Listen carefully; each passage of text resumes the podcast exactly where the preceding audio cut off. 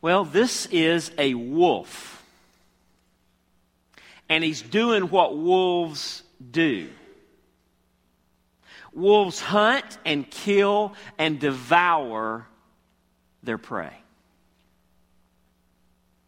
Peter was there when Jesus said, Watch out for false prophets or false teachers. They come to you in sheep's clothing, but inwardly they are ferocious wolves. How many of you would play with one of these guys?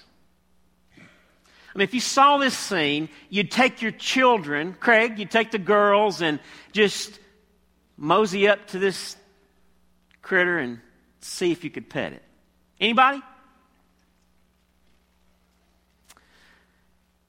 False teachers will come, Jesus said, as wolves in sheep's clothing to hunt down your souls and try to destroy our faith and devour us spiritually. We're in the middle of a, of a study of the little letter of Second Peter. It's right toward the end of your Bibles if you want to turn there. We've entitled our, our, our walk through this little letter, Hope and Holiness When the Wolves Come In. Peter writes this letter specifically to warn the church of false teachers, and he, and he writes to encourage them about how to deal with false teachers. In chapter 1, we learned that in our relationship with God, He has given us everything we need to follow Jesus. Also, there in chapter 1, we learned that if we'll work hard using all we have in Christ, leaning on His promises and standing in His power, if we'll work hard to grow in godliness, we can live with great assurance of our salvation and we can remain steadfast, not swayed by the lies of even false teachers. Chapter 1 was a very positive chapter about the beauty and power of Jesus that can give us hope and, and empower holiness, even in the face, face of false teachers. But then we turn the page into chapter 2, and there, Peter, he loved the blood bought church of God enough there in his day, and God, through Peter, for us today, to write chapter 2 of this little letter. In chapter 2, things go from positive to negative. Peter in chapter 2 wants us to see the very bleak end of those who don't hold to the truth of the gospel so that we don't end up with them in their deceit in the here and now and ultimately in their everlasting destruction. It's a strong chapter. As we began to see last week, in chapter 2, Peter issues a wolf warning. This is part two of that wolf warning. Today we're going to be looking at chapter 2, verses uh, 9 through 22. And in these verses, we have a strong warning about the destruction that will come to those who buy the lies of false teachers and reject the power of Jesus for hope and holiness. Here's what I want you to take home with you. We must expect and understand false teachers so that we do not fall prey to their lies. You know enough about a wild wolf to know you don't walk up and try to pet it. The question is do we know enough? Will we expect and recognize and understand enough about a false teacher that we would know who they are when we see them and avoid their teaching, their lies, like the plague. That's Peter's goal for us. 2 Peter chapter 2 verse 9. Peter says, if this is so, and in the context, he's, he's, he's been going through three different examples of God's ability to punish the wicked. And he says, if this is so, if these past examples of how God judged sinners, false teachers in particular, then the Lord knows how to rescue the godly from trials and to hold the unrighteous for punishment on the day of judgment. This is especially true of those who follow the corrupt desire of the flesh and despise authority. bold and arrogant. They are not afraid to heap abuse on celestial beings. Yet even angels, although they are stronger and more powerful, do not heap abuse on such beings when bringing judgment on them from the Lord. But these people blaspheme in matters they do not understand. They're like unreasoning animals, creatures of instinct, born only to be caught and destroyed, and like animals, they too will perish. They will be paid back with harm for the harm they've done. Their idea of pleasure is to carouse in broad daylight. They are blots and blemishes, reveling in their pleasures while they feast with you. With eyes full of adultery, they never stop sinning. They seduce the unstable. They are experts in greed and a cursed brood. They have left the straight way and wandered off to follow the way of Balaam, son of Bezer, who loved the wages of wickedness. But he was rebuked for his wrongdoing by a donkey, an animal without speech, who spoke with a human voice and restrained the prophet's madness. These people are springs without water and mists driven by a storm. Blackest darkness is reserved for them. For they mouth empty, boastful words, and, they, and by appealing to the lustful desires of the flesh, they entice people who are just escaping from those who live in error. They promise them freedom, while they themselves are slaves of depravity, for people are slaves to whatever has mastered them. If they've escaped the corruption of the world by knowing our Lord and Savior Jesus Christ and are entangled in it and are overcome, they are worse off at the end than they were at the beginning. It would have been better for them not to have known the way of righteousness than to have known it and then turn their backs on the sacred command that was passed on to them. Of them, the Proverbs are true. A dog returns to its vomit, and a sow that is washed returns to wallowing in the mud. Peter gives us a strong wolf warning. We're to be aware and, and, and, and, and expecting and able to recognize false teachers when they come because, as Peter makes it clear, they're deadly and they will be destroyed. I want you to notice several things in this text quickly with me about these false teachers. First of all, I want you to see their presumption in verses 10 through 12. He says of, of these false teachers that it's especially true of them that God can reserve them for punishment who follow the corrupt desire of the flesh and despise authority. Those are a couple of key ways you'll recognize false teachers.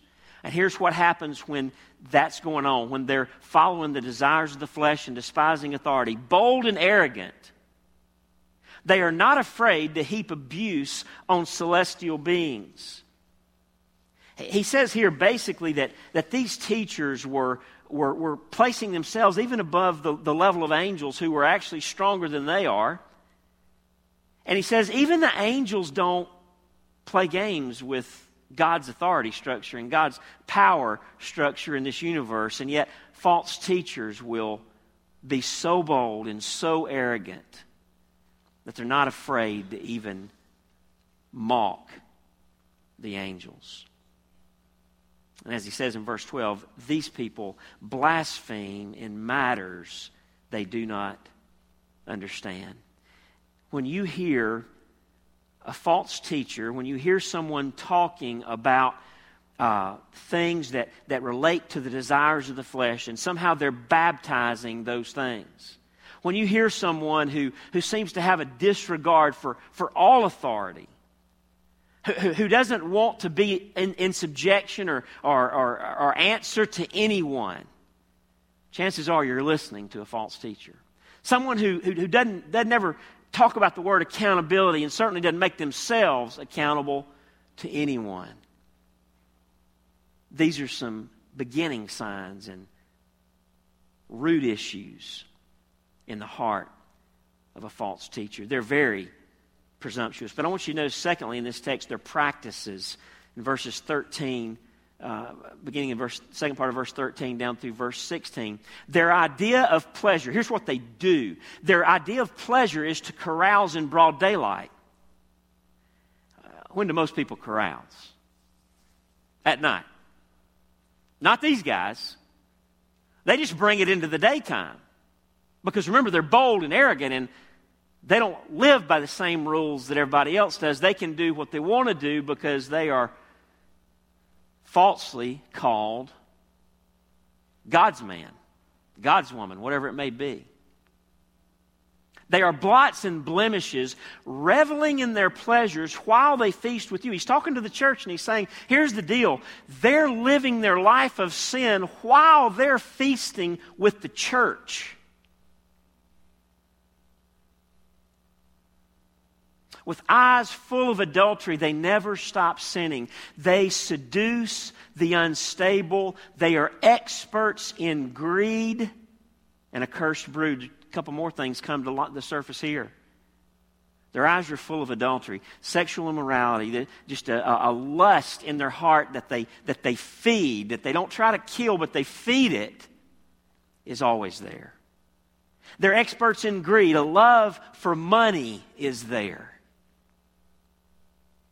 They've left the straight way and wandered off to follow the way of Balaam, son of Bezer, who loved the wages of wickedness, but he was rebuked for his wrongdoing by a donkey, an animal without speech, who spoke with a human voice and restrained the prophet's madness. You may remember that awesome Old Testament story from Numbers 22. When the Israelites were approaching the land of Moab, Balak, the king of Moab, was afraid of them and sent for a prophet named Balaam and offered him money. Said, "Listen, I just the Israelites are coming. I want you to curse. If I'll pay you if you'll just curse the Israelites." Balaam loved gain from wrongdoing, specifically gain from someone willing to pay for his prophetic service, services. So, so Peter takes that example and brings it into play here and uses that same Old Testament example to, to refer to the false teachers of, of his day. And, he, and so, probably the false teachers were not only luring uh, young converts into sexual license, but they were charging them for this special teaching. And so all of a sudden, within the church, you've got people that are being told by their leader, by their teacher, that it's okay to live like the world around them, and they're getting paid extra to do it. Their practices.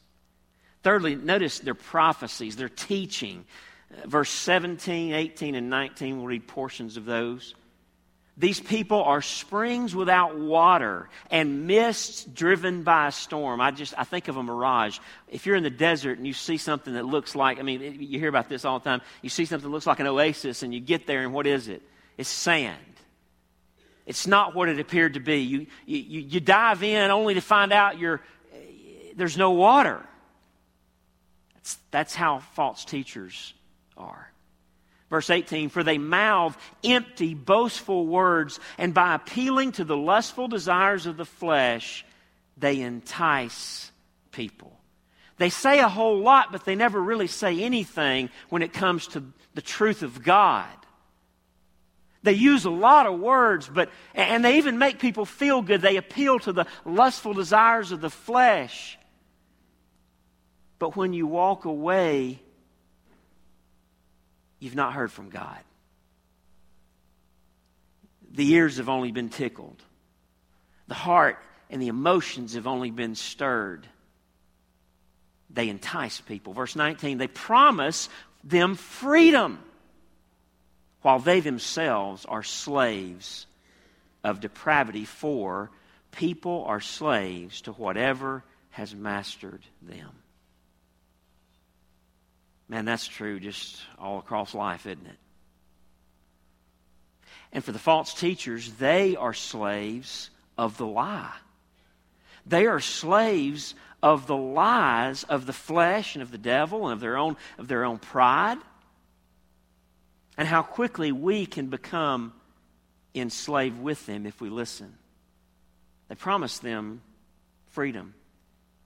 You know, this is a, a, a, problem, this, this idea of promising freedom and yet sin enslaving was a problem that Paul knew, or the, the, the, apostles knew that we would run into. Peter himself, back in 1 Peter 2.16, he encourages us, live as free people. We are free in Christ, amen? We are free from condemnation. We are free from the law as, as, as, as any, any sort of um, standard that we, that we have to fulfill for salvation. We are free from the condemnation of the law. But Peter says, live as free people, but do not use your freedom as a cover up for evil. Live as God's slaves.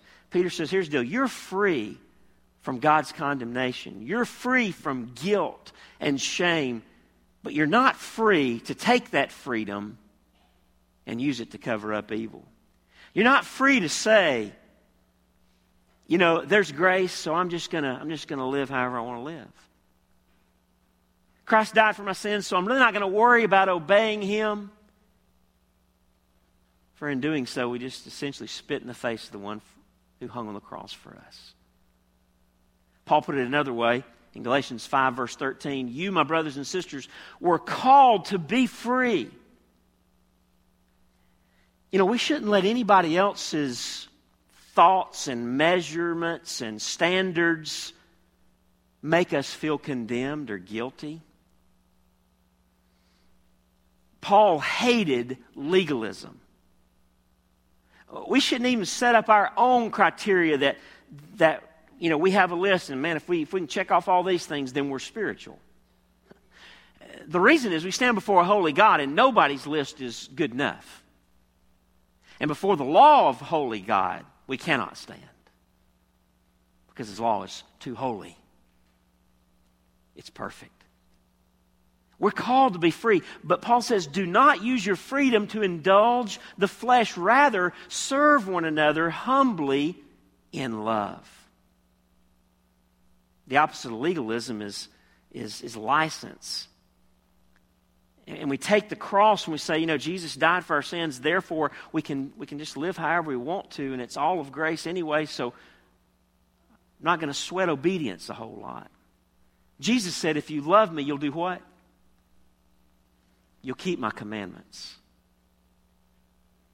You don't earn salvation by keeping the commandments, but you prove the fact that you've embraced the cross, that you've trusted Jesus as your only righteousness and hope as you seek to give him your life and serve one another humbly in love, living, as Peter put it, as God's slaves. Their teachings, a bunch of empty words that do nothing but stoke the fires of the desires, the lusts of the flesh, a bunch of empty words that do positive damage by encouraging people to use their freedom in Christ as a cover up for evil, to abuse the grace of God, to presume on the grace of God as they indulge in sin.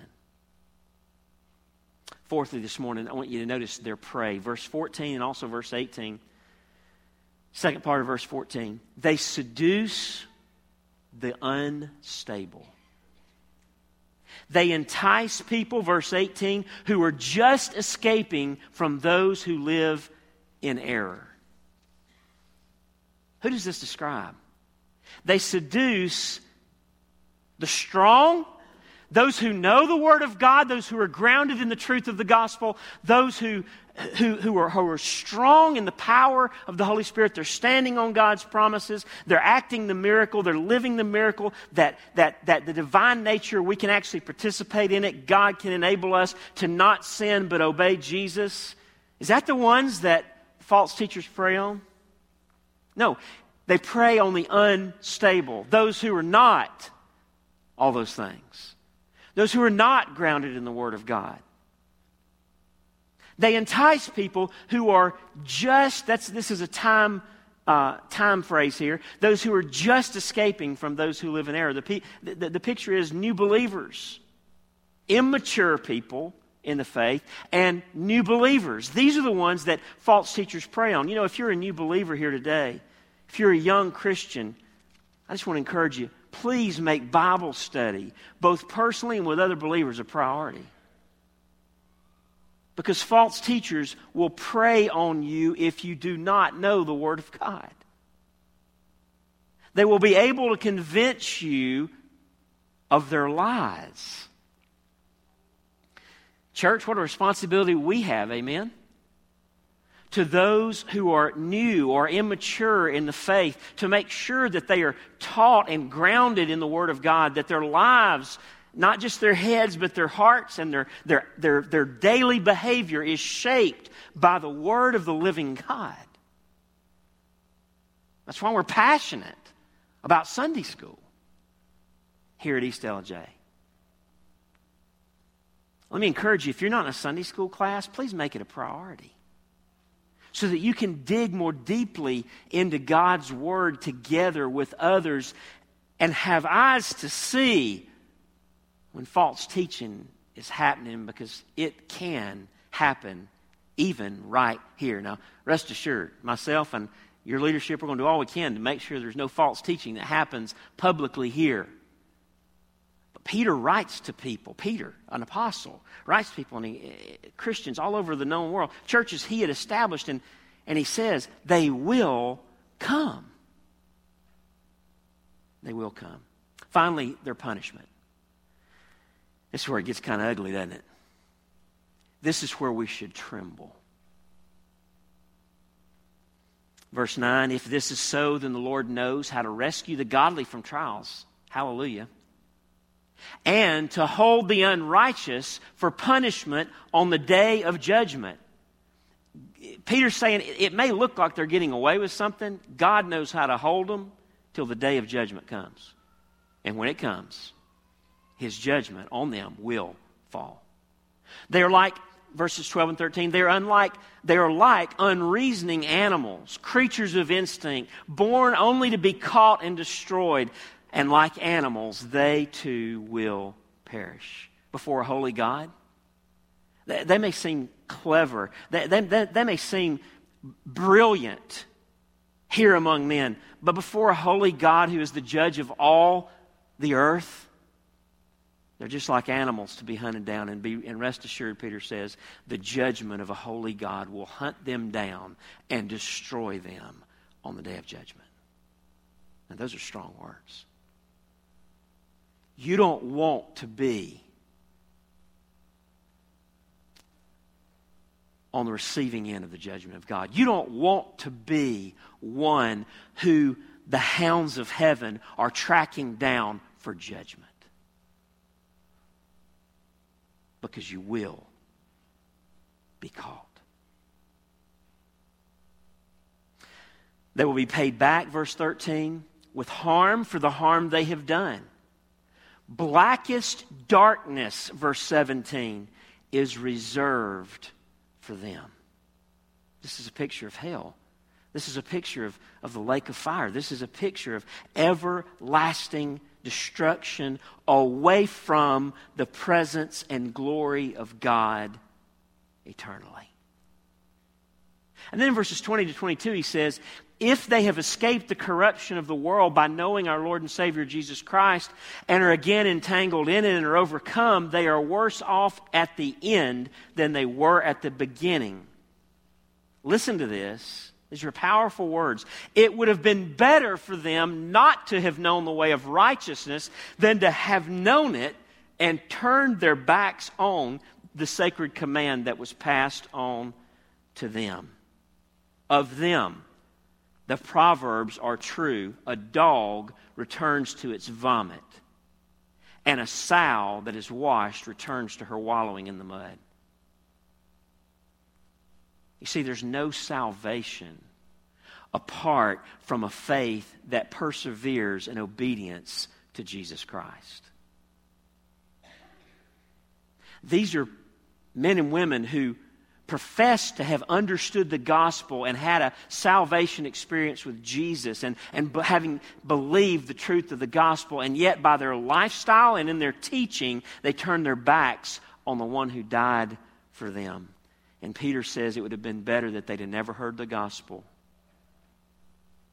than for them to have heard it and for it not to have lasting change in their lives. 1 Corinthians 15, verse 1, echoes the, the teaching of all the New Testament. I preach to you, Paul says, the gospel which you received, in which you stand, by which you are saved. But listen to what he says if you hold fast. How do you know if you've really received the gospel? How do you know if you really stand today in Christ? How do you know if you are saved? If you continue to hold fast to Him.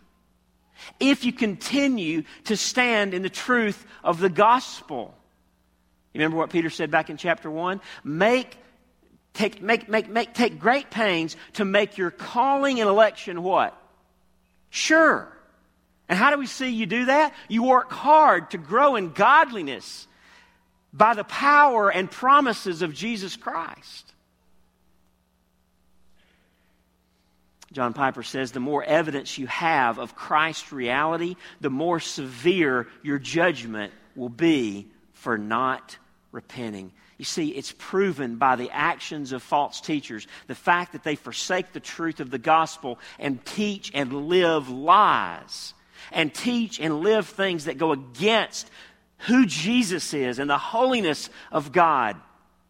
They prove by their life and their teaching that they never knew him.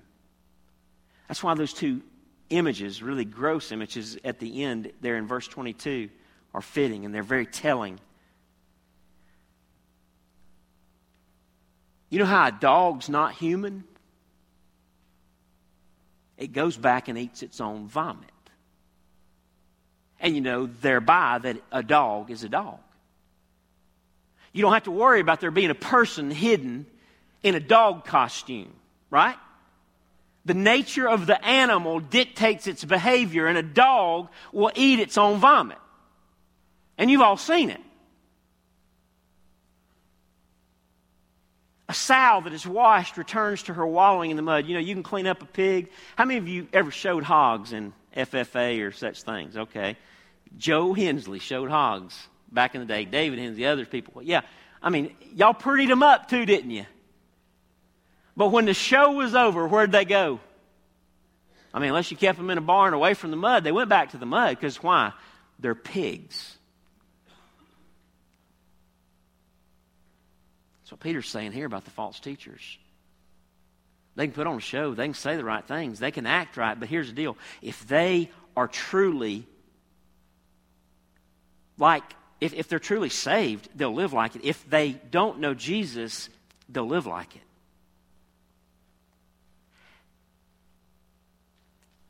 And when a false teacher goes back and wallows in the mud of the world, in, in, the, in the mud and the muck of sin, when a false teacher eats his own vomit, I mean, this is supposed to be gross. You're supposed to recoil when you hear this, to realize this is what they're doing. Then, then, then don't question. He is a false teacher. She is a wolf in sheep's clothing. You know, Jesus talked like this. That's where Peter got it. Matthew 11, verses 23 and 24. And you, Capernaum, will you be lifted up to the heavens? He's addressing a whole town that had rejected him. No, you will go down to Hades. For if the miracles that were performed in you had been performed in Sodom, it would have remained to this day. But I tell you that it will be more tolerable, be more bearable for Sodom on the day of judgment than for you. Last week we looked at what happened to Sodom and Gomorrah. The Bible says fire rained down out of heaven because of their sin. God judged them and he consumed the entirety of their city. All that was left is, was ashes. Archaeologists cannot find any remains of stone even in that place now. And Jesus comes along and he says to Capernaum, It will be more bearable for Sodom in the day of judgment than you. I mean, they were good Jews in Capernaum. Chances are they weren't living in open, uh, immorality and homosexuality and just all sorts of filthy lifestyles and sin. They, they weren't living like that in Capernaum like they were in Sodom in the Old Testament. How could Jesus say it'll be more tolerable for, for Sodom in the day of judgment than for you, Capernaum? You bunch of good, cleaned up, religious Jews. How could he say that? He could say it because they had seen the Son of God in the flesh. He could say it because they had met and heard the teaching of the Messiah, the Savior of the world, and they had rejected him. You see, Peter's telling us here it had been better for them to have never known the truth than to become a false teacher who denies the gospel, who denies Jesus by their teaching and by their living. And their judgment will be worse, more severe in the end. Because the more evidence you have of Christ's reality, the more severe your judgment for not repenting.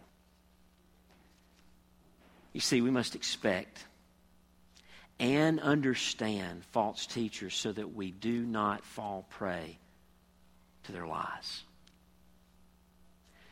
Well, you've now received God's wolf warning. In this chapter, you, you've gotten enough truth that you ought to be able to recognize a false teacher when he or she comes. False teachers, Peter tells us, will come. But you can now expect them and recognize them when they do. You can know that anyone who leads you to start disobeying the teachings of Jesus, who downplays holiness, anyone who encourages you to be proud of your own spiritual condition and be self sufficient, anyone who, who baptizes the hellish love of money and says it's okay for Jesus followers to run after earthly wealth. Anyone who blesses using your freedom in Christ to justify feeding your, your fleshly, even sexual lust, you now know that such are wolves who'll tear you to pieces. And they'll take you with them into unending destruction.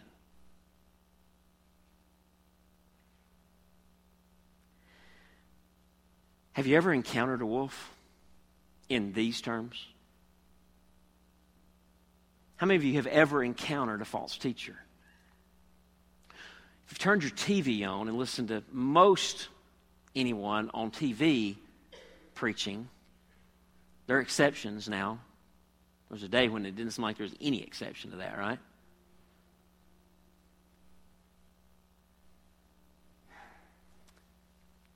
They're out there. They're close by. For all we know, they're in this room this morning. How do you live in hope and holiness when the wolves come in? Well, chapters 1 and 2 teach us this. You live in careful and practical obedience to Jesus. You're serious about holiness. Even as you hope in the power of the resurrected Christ and in his promises. And you run from and expose when you see them false teachers. Let's pray.